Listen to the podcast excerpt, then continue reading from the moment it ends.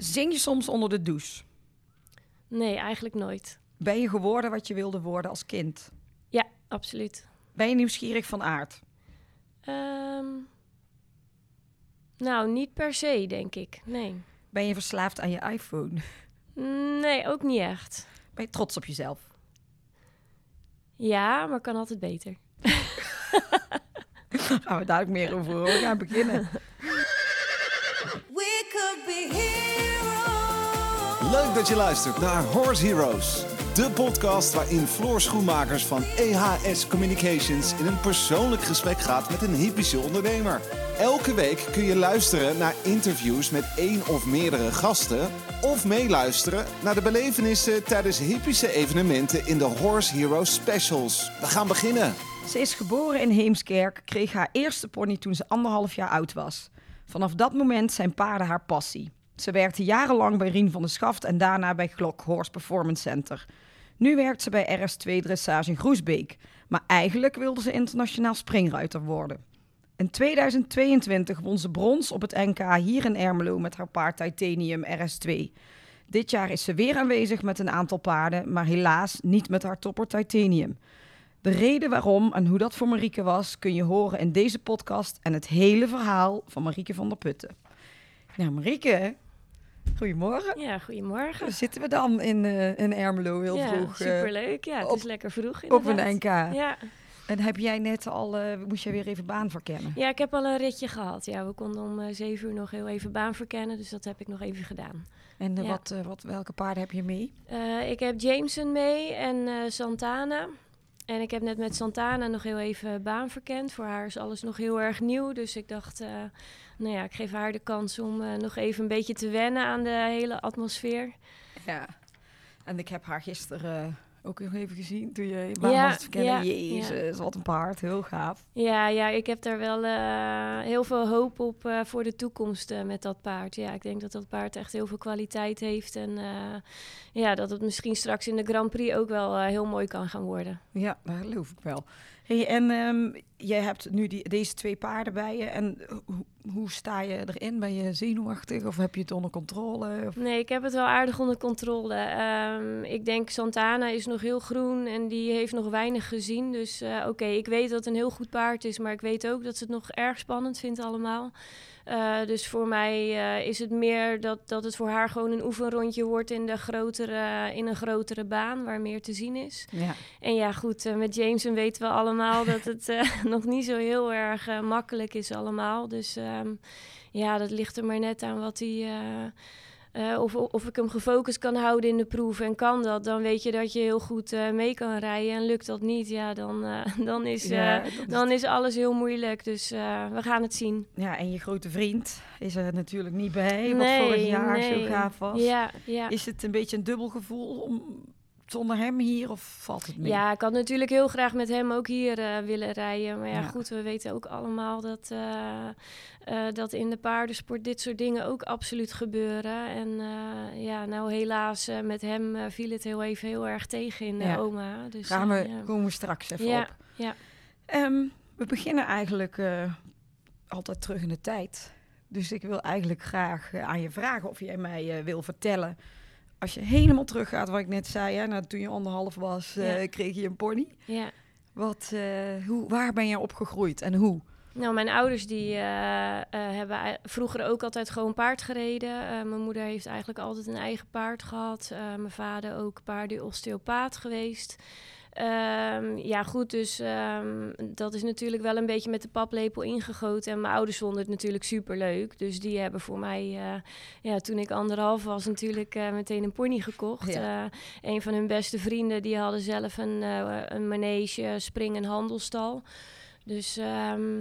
Ja, die kinderen van hun, die hielpen mij altijd met mijn pony. Die waren een paar jaar ouder, dus die kwamen... Maar waar woonde je? Waar was dit? Dat was in Heemskerk. En wij hadden vroeger thuis een weidje en een klein buitenbakje. En dus toen kwamen ze nog daarheen om me daar een beetje te helpen. En ja, op mijn 8e is mijn pony dan naar die stal verhuisd. En ben ik daar eigenlijk gewoon steeds fanatieker geworden. Een beetje vanaf ook je 8e. Ja, een beetje ook daar echt...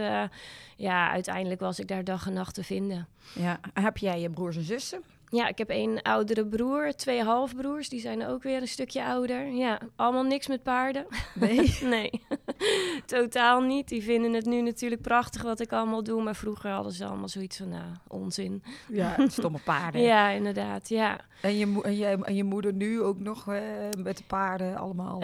Ja, mijn moeder heeft nu zelf geen paard meer. Maar die vindt dat natuurlijk nog steeds prachtig om mij te zien rijden. Ja, natuurlijk. Ja. Dat als zo jong geprobeerd. Ja, en mijn ouders die gingen vroeger ook altijd mee op concours. En goed, die moesten mij natuurlijk altijd naar mijn pony brengen. Dus die waren er ook gewoon altijd mee bezig. Ja, ja. Maar ja, je zei je was 8 en op die stal was dus eigenlijk een springstal. Ja.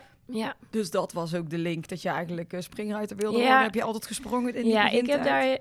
Ja, ik moest ook altijd gewoon dressuur rijden van mijn ouders. En dat vond ik ook hartstikke leuk. Maar ja, ik werd daar wel een beetje spring opgeleid, zeg maar. En ik vond dat prachtig. En ik denk dat ik er ook wel aardig goed in was.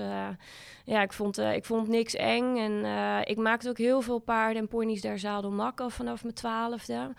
Met de eigenaar daar van het bedrijf. Dus dat vertrouwde ik volledig. Dus ik heb best wel heel veel gedaan op hele jonge leeftijd. Ja. Dus ik was ook nergens bang voor. Ik deed dat gewoon allemaal. Maar je zat ook op school. Ja. En hoe was dat? Nou ja, goed.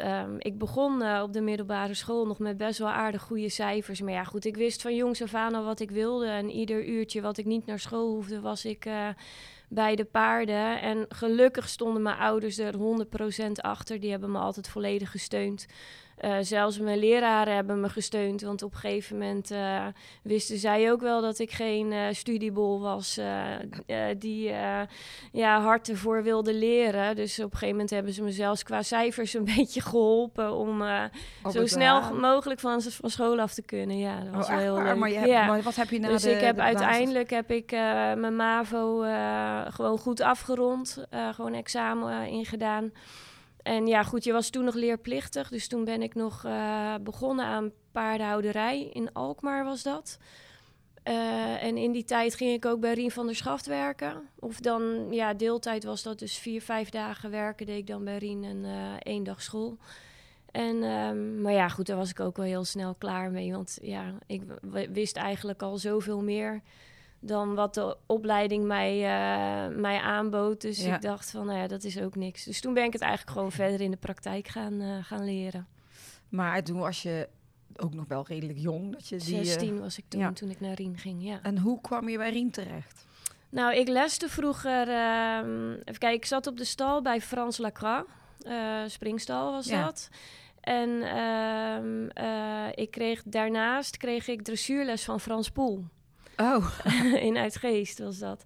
En via Frans Poel. Frans Lacroix ging op een gegeven moment zijn bedrijf verkopen. Die werd ziek en die verkocht het bedrijf. Dus toen moest ik wat anders gaan zoeken. Ja, en hij zei dat is gewoon een hele goede leerschool voor jou... als je echt goed wil gaan rijden. Dus ja, toen ben ik daarheen gegaan en 11 jaar gebleven. Ja.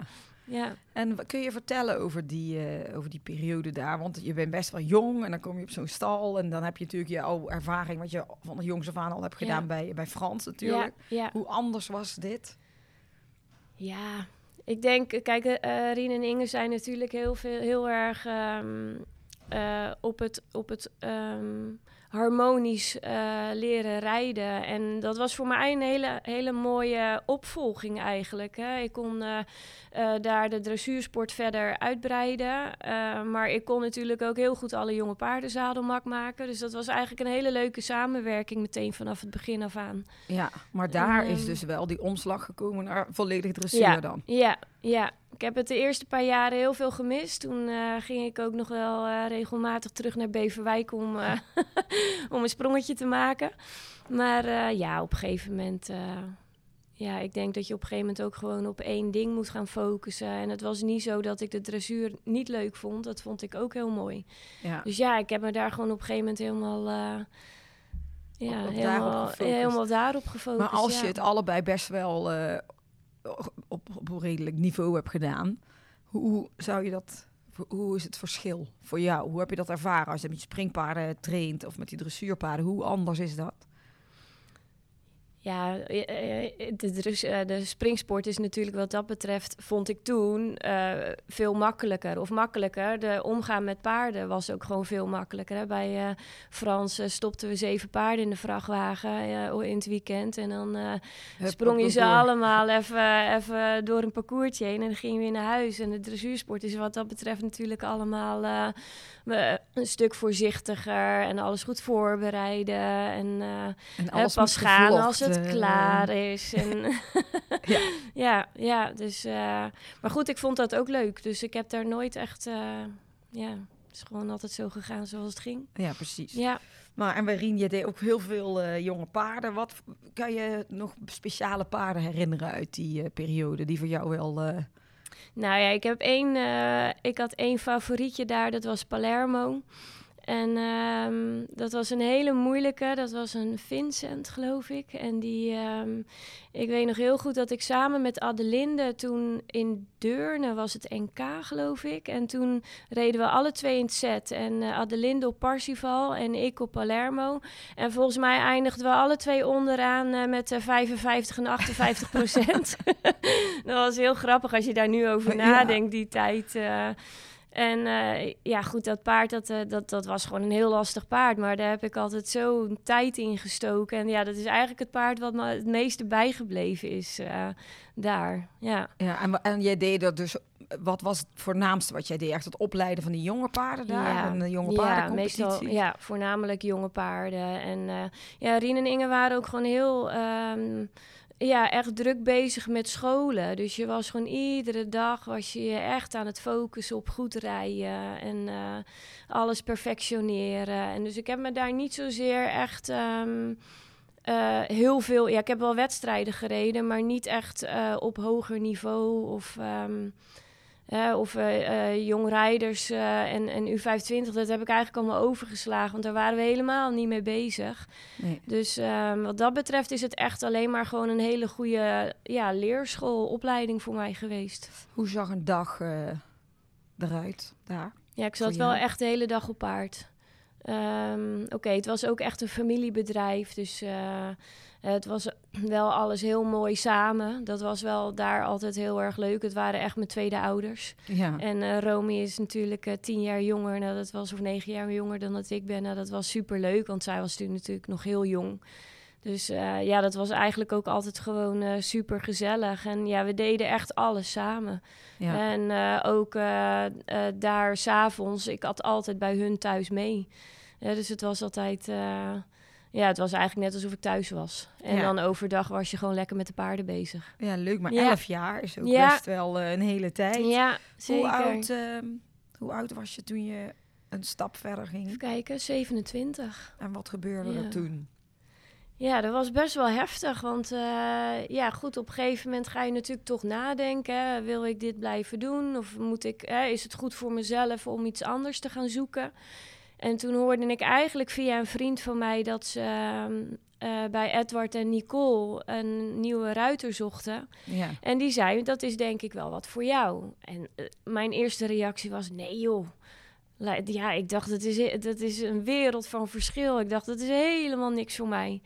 Toen heb ik het even laten bezinken. En toen nog een keertje met die vriend gepraat. En toen zei hij, ga nou gewoon een keer heen. Nicole is hartstikke aardig. Kun je gewoon prima mee praten. Dus ik dacht, nou ja, oké, ik ga het toch eens proberen. En dat was eigenlijk een heel goed gesprek. En ja, ik was... binnen 2 weken zat ik daar, geloof ik. En zij kende jou al wel? Van nee, ook niet echt. Nee, eigenlijk helemaal niet. Die had ook via die vriend, die had het dus ook gezegd. Die zei van, je moet haar echt laten komen. Want zij is echt wel handig. En ze zochten echt iemand die ook op die hengsten kon. En, dus dat was heel grappig. Maar het was eigenlijk van 2 kanten was het een beetje huiverig. En eigenlijk toen we gingen praten was meteen dat we dachten, ja, dit is het. Maar wat, ben ik benieuwd, wat was het dan voor jou zo die drempel? Omdat het Edward en Nicole waren dat je... Of... Ja, ik vond dat best wel heftig. En ja, ik moet ook heel eerlijk zeggen, het rijden, als je er naar keek, dan dacht je ook, zij rijden zo anders. Ja. Hoe ik nu geleerd heb. Ik dacht, dat gaat helemaal niet passen. Ja, dat was eigenlijk helemaal niet van toepassing. Het was eigenlijk paste dat heel goed gewoon ook in hoe Nicole het wilde. En dus het was eigenlijk heel grappig dat je dan zo'n ander beeld van mensen hebt. Ja, wat uiteindelijk gewoon helemaal niet klopt. Ja, totdat je er bent eigenlijk. Dus binnen 2 weken was je het inderdaad. Ja, ik zat daar heel snel, ja. En weet je nog het eerste paard wat je daar hebt gereden? Ja, ik heb toen... ik weet er nog best wel veel. Ik had Stegenees. Was een hengstje. Ik had in het begin allemaal... Nou, niet allemaal, maar ik had best wel veel stoute paarden. Maar ja, dat vond ik hartstikke leuk. Dus en ik had Passadoble. Dat was ietsjes oudere merrie, die dan al wat meer kon. En ik kon eigenlijk meteen wel echt lekker aan de gang. Ja, maar is dat ook een beetje één van jou, waar jij heel handig in bent? Met die paarden die misschien nog een beetje meer moeten leren. Dat jij daar gewoon... handig mee bent. Ja, en ik was helemaal toen... Goed, ik merk nu wel, als je wat ouder wordt... dan word je natuurlijk ook wel wat voorzichtiger. Maar ik zag toen helemaal geen gevaar. En ik denk dat dat heel belangrijk is. Als je iets moeilijkere paarden moet rijden... dan natuurlijk, je moet wel met verstand rijden... maar je moet ook niet bang zijn. Maar je moet gewoon in één keer zeggen... hup, jij moet het gewoon doen. En dat kon ik toen gewoon heel goed. Dus dat was... maar je bent maar een heel klein ding eigenlijk. Ja, dan, ik denk dat dat uiteindelijk helemaal niks uitmaakt. Nee. Hoe klein je bent of hoe sterk je bent. Het is uiteindelijk denk ik toch je handigheid... waarmee je het verste komt. Ja, en wat je voelt natuurlijk. Ja, je moet snel genoeg zijn. En het begrijpen. En het paard misschien ook begrijpen. Hè? Ook accepteren dat ze misschien niet meteen alles willen of kunnen doen. Ja. Leuk. En daar ben je 7 jaar geweest. Ja. En is daar het wedstrijdrijden toen begonnen? Ja, en dan vooral... ook wel de oudere paarden trouwens. Ik denk dat ik na 2 jaar pas mijn eerste wedstrijd reed. Dat kwam echt door mezelf, omdat ik het best wel spannend vond. Ja, je rijdt toch voor Edward Gal. Ja. En dan wil je natuurlijk ook wel meteen naar buiten laten zien dat jij het ook kan. Ja. Dus ik twijfelde heel lang voordat ik uiteindelijk ging. Maar dat lieten ze me ook gewoon wel een beetje zelf bepalen wanneer ik dat deed. Toen had ik Zippaway Texel. Dat was mijn eerste paard waar ik wedstrijd mee ging rijden. Dat was een hele vlugge Crexé. Ja, daar kon ik heel goed mee. En het was wel echt een heel goed paard. En dat ging eigenlijk meteen heel goed. En ik denk dat daarna dat ik ook een beetje de jonge paarden... Toen kwam Toto Junior natuurlijk ook aan. En toen ben ik die jonge paarden ook een beetje gaan rijden. Ja. En dan krijg je dat mega gevoel van sommige van die paarden onder je kont natuurlijk. Ja, ik denk dat dat wel een van mijn mooiste momenten eigenlijk is geweest. Gewoon het rijden. Kijk, Toto Junior vooral, dat was natuurlijk... Voor iedereen was dat een heel speciaal paard. Hè? Voor Edward, Nicole en Hans Peter was dat gewoon heel bijzonder. Omdat natuurlijk het eerste... kind van Totilas was wat ze gekocht hadden. En die leek er natuurlijk ook meteen heel veel op. Dus dat was allemaal voor hun een hele speciale lading, gaf dat mee. Dus en dat was voor mij natuurlijk ook heel speciaal. En als het dan ook allemaal nog zo goed gaat, hè, ook op wedstrijd. Ja, dat is voor mij een van mijn mooiste momenten geweest. Ja, maar ook best ook wel een eer dat jij op hem zat natuurlijk. Ja. En goed, dan wil je het natuurlijk ook heel graag heel goed doen. En gelukkig ging dat ook met dat paard gewoon allemaal. En jij hebt daar dus gezeten ook in de hele Totilas dat periode. Was eigenlijk net toen ik daar kwam. Want ik kwam daar in mei. En ik denk dat dat van Totilas was zo rond augustus, september. Dus ik heb hem een paar maanden nog maar meegemaakt. Ja, maar hoe was dat dan? Want was dat misschien ook bij jou een beetje... omdat je zei van, wat was zo'n wereld van verschil... van Totilas en Edward. En ja, dat was natuurlijk... zo'n wauw hebt. Ja, dat was natuurlijk wel heel speciaal. Dan moet ik heel eerlijk zeggen... dat is heel raar, maar in de periode dat ik bij Rien zat... Ja. En ook daarvoor hoor. Ik heb me nooit heel erg bezig gehouden... met de topsport... Ik heb altijd mijn eigen ding gedaan. En ik was toen nog niet heel erg bezig met Ankie of met Edward. Of, nee. Tuurlijk, ik wist heel goed wie die was. En ik wist heel goed wie Totilas was. Maar het was niet zo dat ik dacht van wow. Dat je die wedstrijden allemaal afliep. Nee, helemaal niet. Nee, dus ik vond het natuurlijk super bijzonder dat ik dan... op dezelfde stal bezig was als waar Totilas stond. Heb je er ooit op gezeten? Nee. ook dacht, nee, misschien mocht je wel een keer. Ja, nee, nooit opgezeten. Nee, en dat was ook wel heel grappig. En juist ook vond ik dat wel heel bijzonder. Totilas was zo speciaal voor hun en ze beschermden hem zo goed. Dat als Edward er niet was, dan longeerde Nicole hem. Ja. En eigenlijk zat verder niemand aan dat paard. Hè? Vanessa de Groen, die bracht hem naar de stapmolen. En dat was allemaal heel... daar gingen ze allemaal heel precies mee te werk. Ik heb hem ooit wel eens 1 keer naar de stapmolen moeten brengen. Toen Vanessa er niet was. Nou, ik vond doodeng. Ja, jij denkt, ik heb de koning aan de hand. De koning was. En dat is heel grappig, omdat je nu natuurlijk weet... kijk, het is een hele andere situatie. Maar mensen vinden het, Jameson natuurlijk ook allemaal heel bijzonder. Dus als je nu ziet hoe de meiden bij ons op stal soms denken van... Oh, dan denk ik, nee, valt wel mee, mensen. Het is gewoon maar een paard. Ja, maar wel gaaf dat je eigenlijk dan daar komt en met Totilas allemaal mee dat is gemaakt. Natuurlijk. En dat is nu natuurlijk ook gewoon heel mooi om erop terug te denken. Dat je dat gewoon wel allemaal meegemaakt hebt. En, was het... toen hij werd natuurlijk verkocht. Ja, Hoe moeilijke periode is dat geweest? Ja, dat is best wel heftig geweest. Kijk, je voelt natuurlijk, je kent elkaar op een gegeven moment wel een beetje. En je voelt natuurlijk bij iedereen de druk en het verdriet. En aan de andere kant willen ze het ook niet te veel laten merken natuurlijk. Maar dat voel je natuurlijk heel erg. Dus dat, ik denk dat...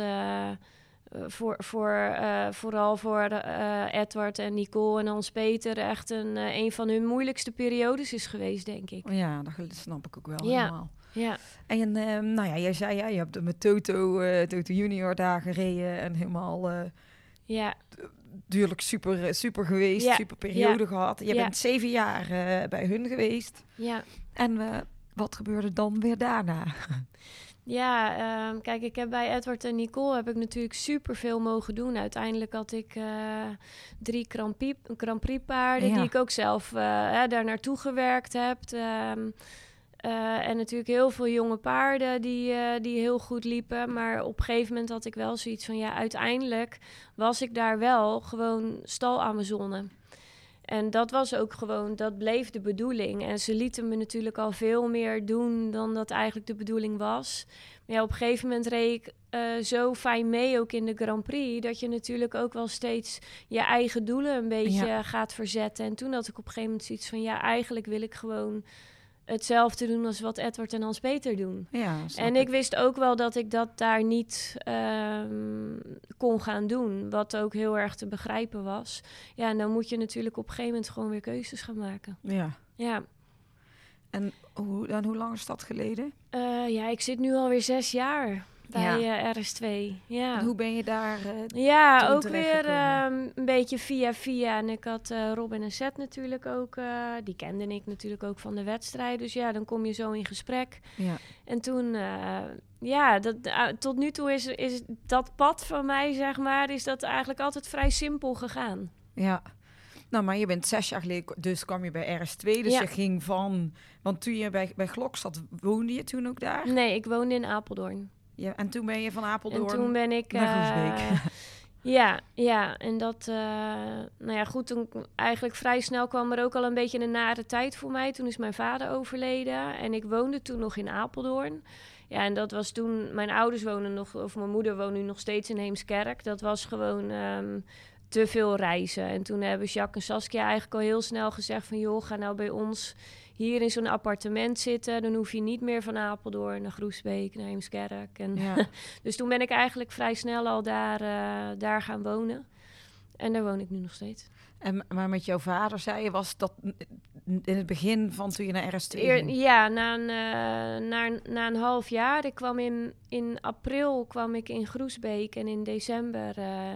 is die overleden, dus dat was ook allemaal net weer even...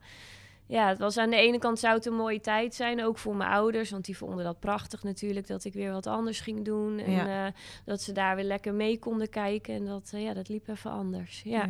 Wil je vertellen wat er is gebeurd? Of... Nou, jawel hoor. Goed, hij werd mijn vader had echt nooit wat. Die kende geen huisarts. Hij wist begot niet wie er was. En in juni kreeg hij op een gegeven moment extreem last van zijn rug. Dachten ze aan een hernia. Maar ik had op een gegeven moment al eigenlijk zoiets van... dit klopt helemaal niks van. Nee. Toen hebben ze uiteindelijk een MRI laten maken. Ja, en toen... zat er zo'n gezwel al in zijn ruggenmerg. En ja, dat was eigenlijk, ging dat heel hard. Ja. Ja.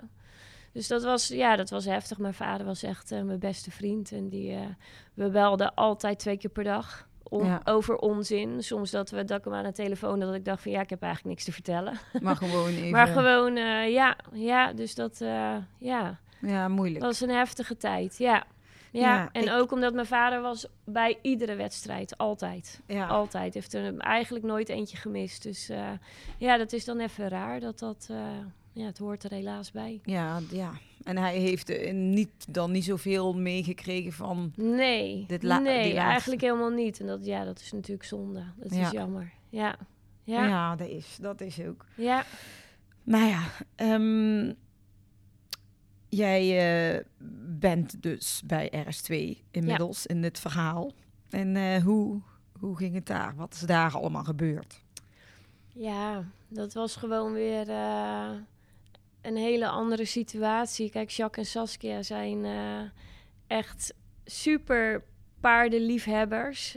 Het is echt een hobby. Ze hebben het bedrijf of de stal ook neergezet puur voor de hobby. Ja, die hobby is iets uit de hand gelopen, denk ik. Ja.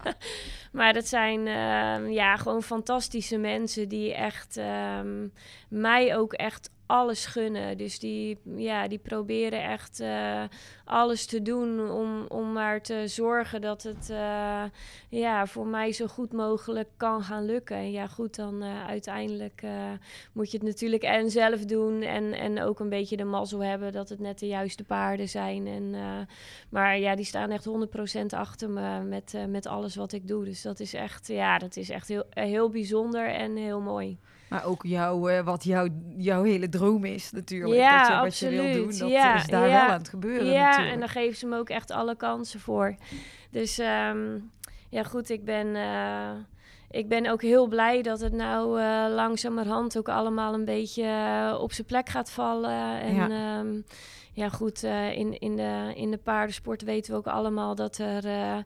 bijna meer negatieve momenten zijn dan positieve momenten. Dus ik ben er nu ook wel achter gekomen dat we heel erg van de positieve momenten moeten genieten. Want er gebeuren natuurlijk ook minder leuke dingen. Ja, daar kunnen we wel even naartoe, denk ik. Vertel eens even over jouw hele speciale paard. Ja, nou ja, goed. Het gaat natuurlijk over volledige naam Torvers Lettens Titanium RS2. Ja, ik weet het. Ik dacht, dat mag jij lekker uitspreken. Ja, dacht ik ook al. Ik zal het even doen. Maar wat is dat, Torvers Lettens? Ja, dat is de fokkerij, de fokker die hem...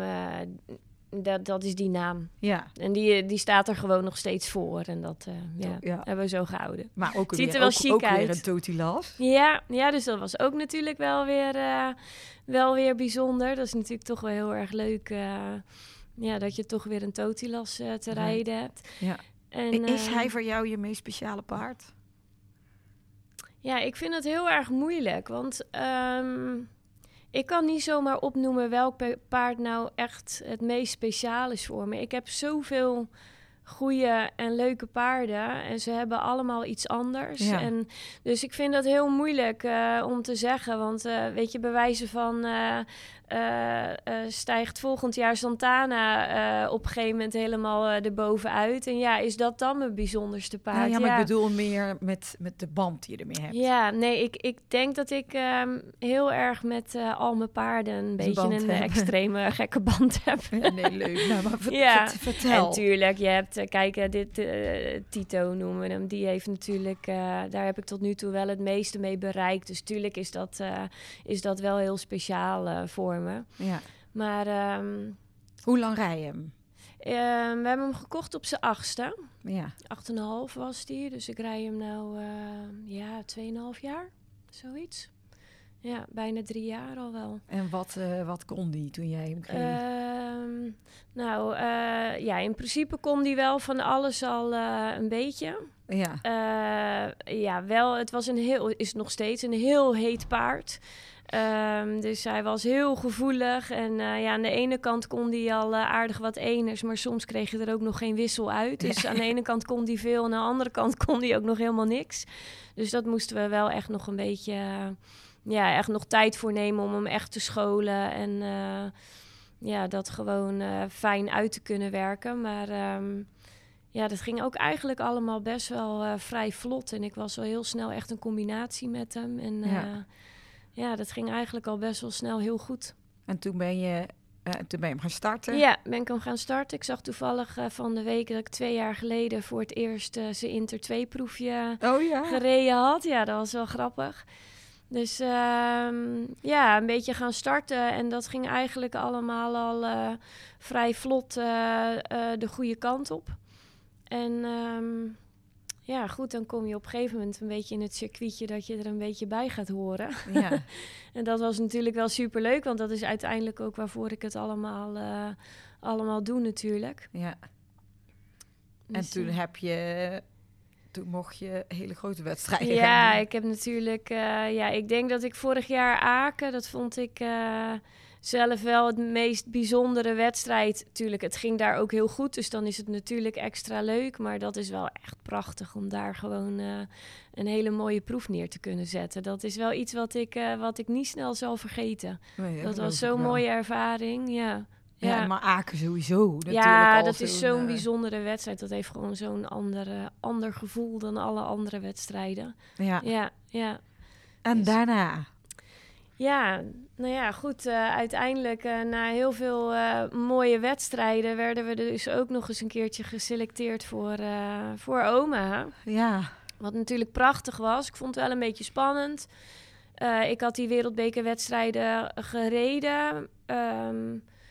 Niet helemaal wel over nagedacht. Maar ik was er nog niet echt van uitgegaan dat ik ook echt mijn punten zou gaan halen om erbij te komen. Dus ik dacht, ik ga gewoon die wedstrijden meepakken om ervaring op te doen. Het zijn natuurlijk mooie grote wedstrijden. Ja. En ja, dat verliep eigenlijk allemaal best wel heel goed. En ja, natuurlijk ook omdat er een aantal Nederlanders uitgevallen waren...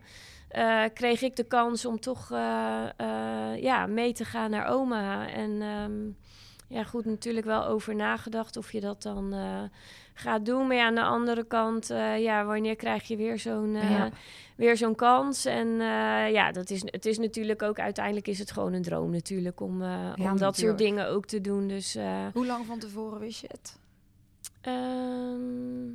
Even denken hoor, 3 weken. Ja, moet je zien.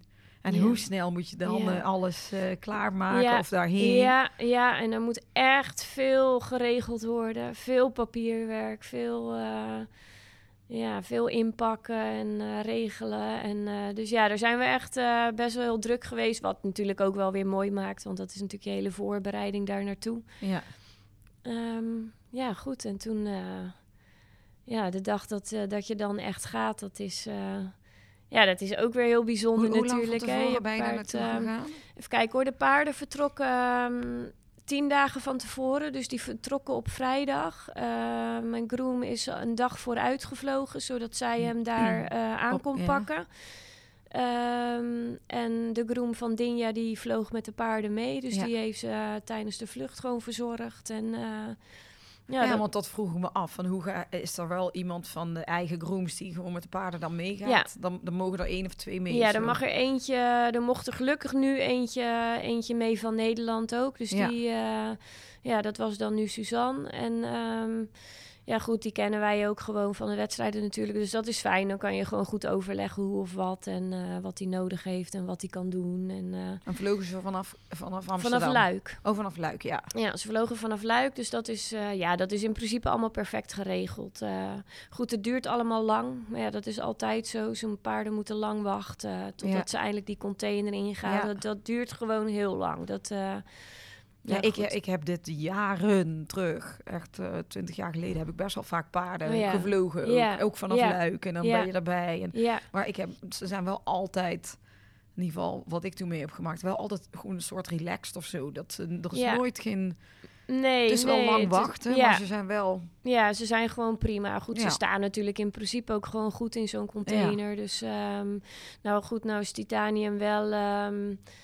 redelijk snel geprikkeld op geluidjes en dingetjes. Die is wel iets gestrester dan misschien het gemiddelde paard. Hij vindt het allemaal wel spannend. Maar eigenlijk is het allemaal heel goed gegaan ook toen ze daar aankwamen, dat is eigenlijk allemaal best wel prima verlopen. En dus, dan is jouw groom daar, dus zo meteen weer... die heeft hem weer aan kunnen pakken. Dan zijn ze natuurlijk 2 dagen in quarantaine gegaan.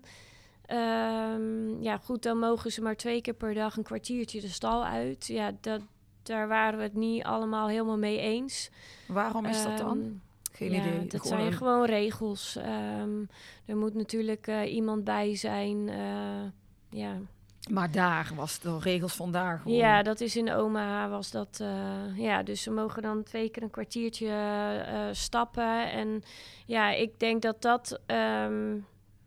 Oké, als de paarden zo'n lange reis hebben gemaakt, zou dat van wat mij betreft wel anders mogen. Hè? Dat ze gewoon de kans kunnen krijgen om lekker even gelongeerd te worden. Ja. Of in ieder geval vaker eruit.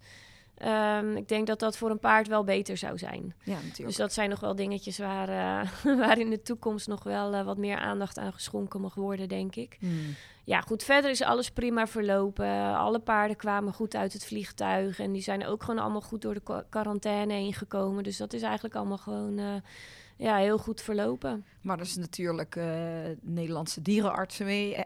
Edwin Enzerink was mee, geloof ik. Ja, gelukkig wel. Ja, Ed. Ja. Maar die kijkt ze daarna dan natuurlijk ook allemaal naar. Van, zijn ze allemaal die kijkt fit meteen als ze in het vliegtuig aankomen. Checkt die ze allemaal. En die was daar al. Dus die heeft ze allemaal meteen gecheckt. En dat was allemaal prima. Ja. Maar toen ging er toch iets mis. Ja, toen ging er toch iets mis. Ja, goed. Tito voelde eigenlijk gewoon prima. Vetcheck gedaan. Natuurlijk gewoon de eerste Grand Prix gereden. Oké, hij was wel gespannen. En daarvoor ook. Maar ja, dat kan die wel vaker zijn op een koers. Dus dat was niet heel veel anders dan anders.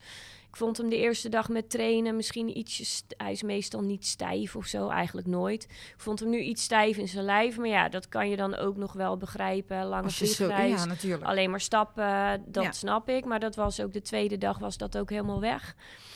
En toen natuurlijk de Grand Prix gereden. Nou, daar was ik niet heel tevreden over. Hij was gewoon... in de proef vond hij toch allemaal nog wel spannend. En dan...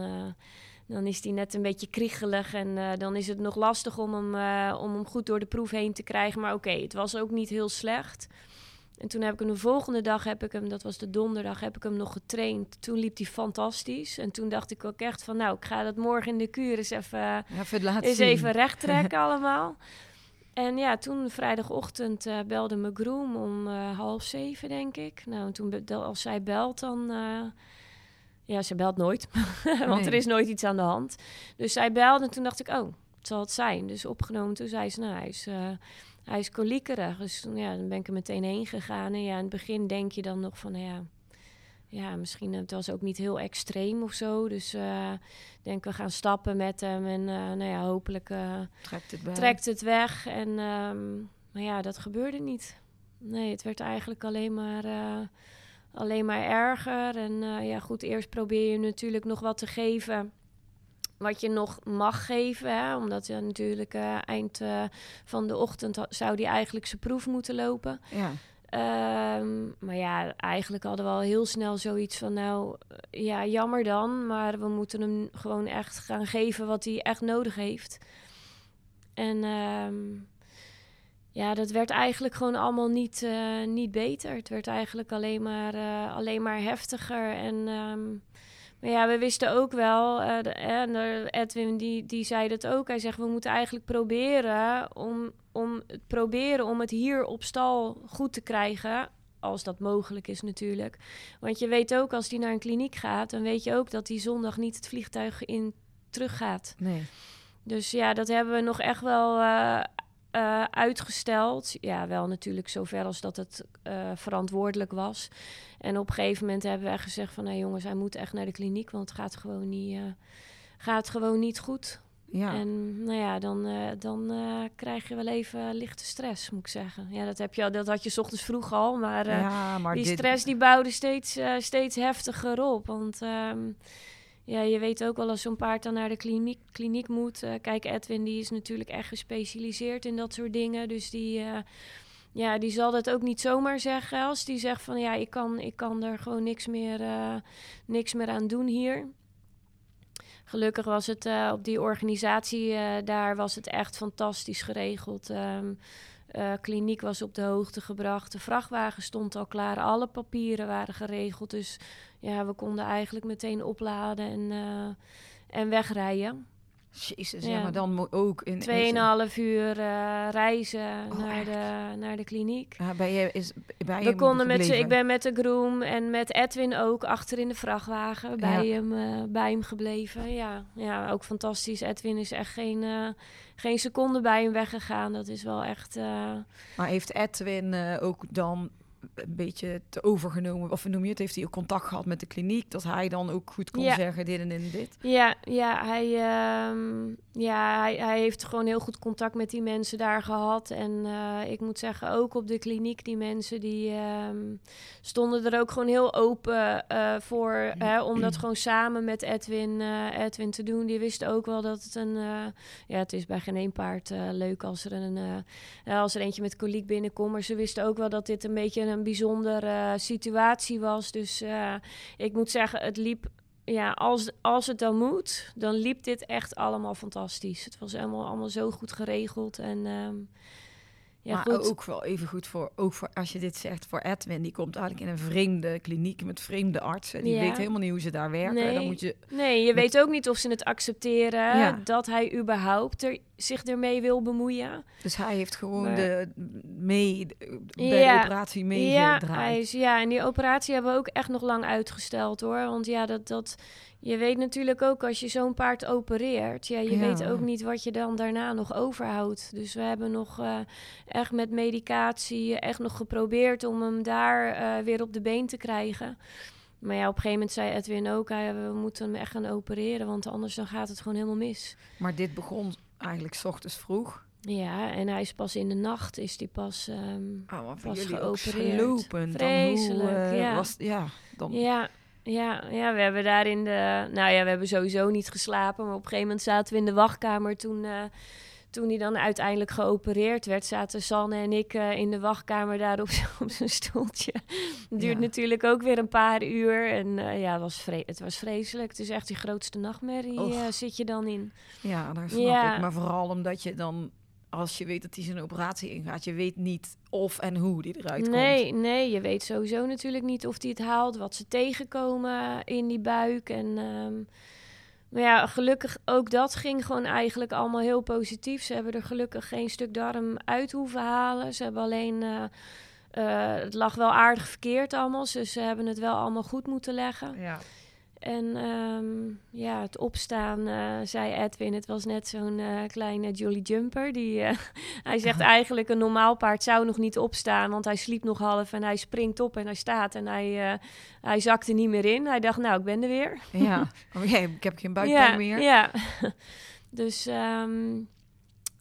goed... Ja, en dan moet je natuurlijk gaan overleggen wat dan de verdere aanpak is. Ja, en hoe natuurlijk dat hij dan gewoon daar een tijd moet blijven. Ja. Dat hij voorlopig niet mag vliegen. En gelukkig mijn groom, Sanne Vonde, dat is echt een fantastische meid. Die zei echt als eerste, ze zegt, ik blijf zo lang bij hem als het moet. Ze zegt, en ik vlieg weer terug met hem mee naar huis. Dus ja, en dat is eigenlijk ook zo gebeurd. Hij heeft daar 3 weken gestaan. Sanne is 3 weken bij hem gebleven. Jezus. En, super mooi. Ja. En het was voor haar ook helemaal geen opgave. Zij voelde gewoon, dat moest zij gewoon doen. En dan doet ze het ook gewoon. En dan vermaakt ze zich daar ook wel weer. En, dus die heeft gewoon daar een hotel hotelletje in de buurt. En... maar was ze dan ook over ze mocht gelukkig een paar keer, nou ja, eigenlijk een paar keer per dag, of eigenlijk hoe? Zeiden ze van in principe is het zo dat je een half uurtje, 2 keer per dag een half uurtje bij je paard mag. Ja. Maar ja, oké, Sanne kennende, die klets met iedereen. En die dus uiteindelijk was ze volgens mij 3 keer per dag 2 uur bij hem. Ja. en... Dus voor hem ook wel heel fijn dat er dan iemand bekend is. Ja, super fijn. Gewoon een bekend iemand. En we deden ook bijna iedere dag facetimen. Dus dan ging ik met Tito even facetimen. Dat was ook heel grappig. dus Ja, maar hoe vreselijk moet dat voor jou zijn dat je dan hem daar moet laten? Ja, dat was verschrikkelijk. Ja, je wil dat natuurlijk helemaal niet zo achterlaten. Je weet natuurlijk ook niet wat in de tussentijd nog gebeurt. Nee. Of er nog complicaties komen of dat het... Dus dat was verschrikkelijk. Maar ja, ik wist ook wel dat ik... je kan daar ook niks. En Sanne was er, dus dat moest ik toch echt even loslaten. En mijn zinnen zetten thuis op mijn andere paarden. Ja. En was jouw moeder ook mee? Was ze daar? Nee, die was thuis gebleven. Waren jullie echt met z'n tweetjes? Ja, en Saskia was er met haar zus.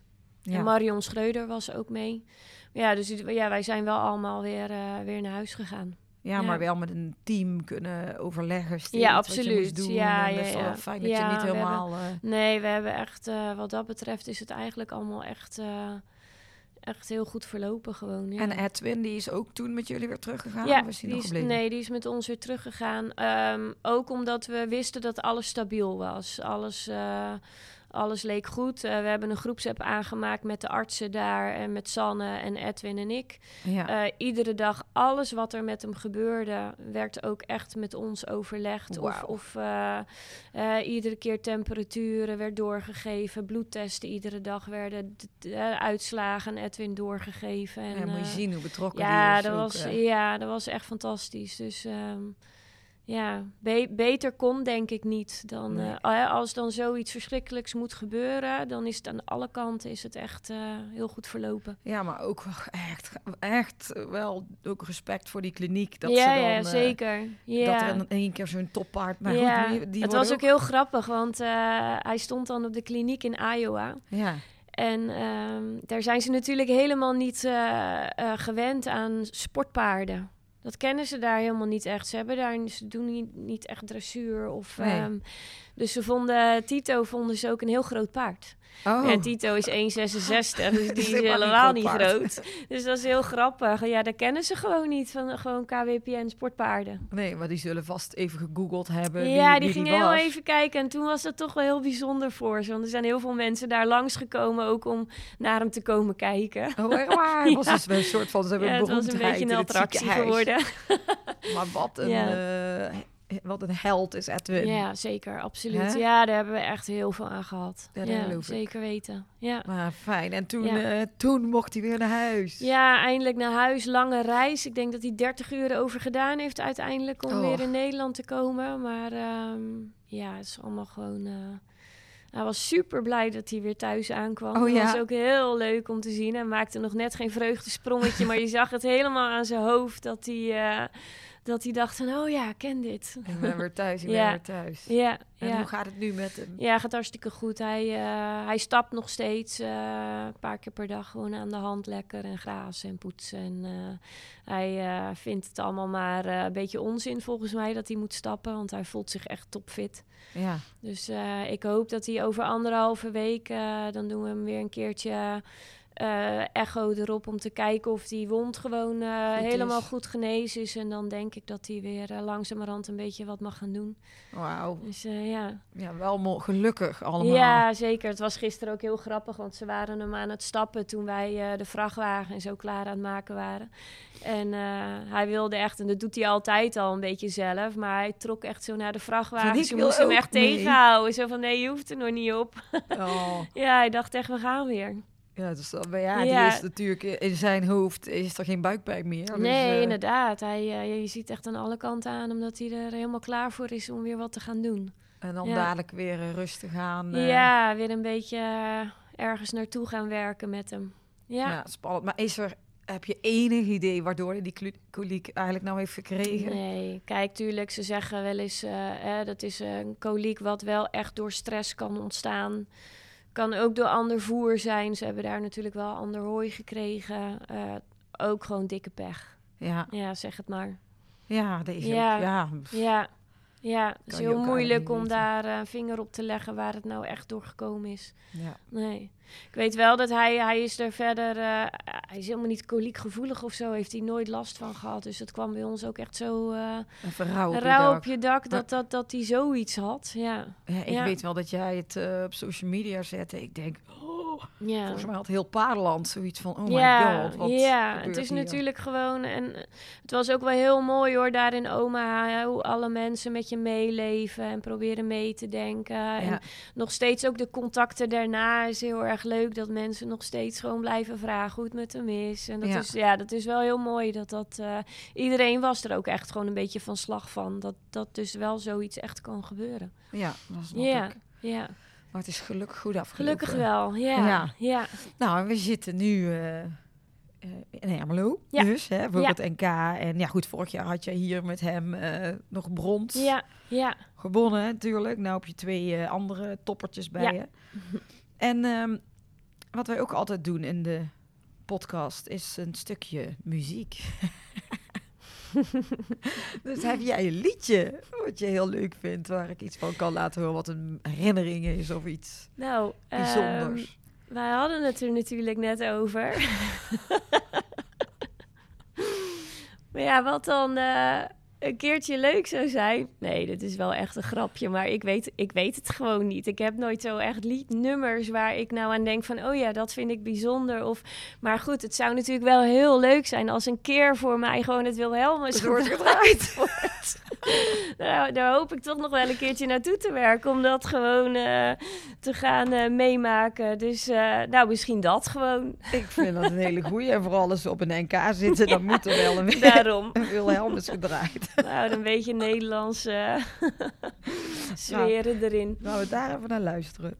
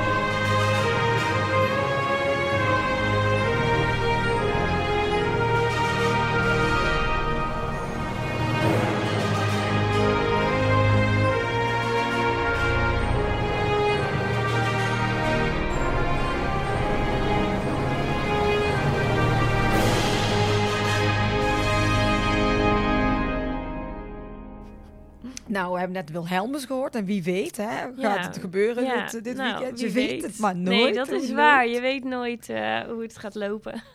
En ik dacht net, oh, dat moet ik je vragen. Van het NK. Hoe vaak heb jij hier al meegereden op het NK? Enig idee. Even denken hoor. Nou, nog niet zo heel veel. Ik denk... 4 keer. Ja. En hoe vind je het concours? Ja, ik vind het prachtig. En ik vind het ook heel erg leuk. Want ieder jaar wordt het eigenlijk steeds mooier ook opgezet. Ik denk dat ze het nu weer heel erg goed gedaan hebben. Ja. En dat het steeds ook gewoon wat sfeervoller en gezelliger wordt. En de ring is weer super mooi. Dus het is echt weer... en superveel winkeltjes. Ja, en leuk, absoluut. In het midden zo. Ja. De barretje. Ja, super gezellig. En goed, we hebben het weer ook mee. Het is niet te warm, maar toch lekker. Het is prima zo. En, dus er moeten gewoon een heleboel mensen lekker naar het NK komen kijken. Absoluut natuurlijk. Ja, dat altijd. Zien. Ja, zeker. Nou, Marieke, ik ga me met je afronden, want jij moet dadelijk... Ja, ik moet gaan vlechten. Ja, klaar gaan maken. En voor een paar uur mag je al, hè? Ja. Ja, half twaalf, 6 voor half 12 moet ik rijden. Ja, dus, moet je zien. Dus dat is al, al bijna leuk. Ja, ik ga me rustig voorbereiden. Ik wil jou heel erg bedanken voor jouw verhaal. Ja, jij ook. En heel veel succes wensen hier op het NK. En ook natuurlijk met jouw hele sportcarrière. Het is super gaaf wat je allemaal aan het doen bent. Ja, dankjewel. En dat was hem voor deze week. Als mensen jou willen volgen trouwens, waar kunnen ze alles zien wat jij aan het doen bent? Ja, het meeste kunnen ze denk ik gewoon op Instagram en Facebook bekijken. Gewoon op mijn naam. Marieke gewoon onder jouw naam en dan zeker. Lekker zien wat jij allemaal aan het doen bent. Ja, absoluut. Oké, nou Marieke, dankjewel en succes en bedankt voor het luisteren. Dank je. We could be heroes.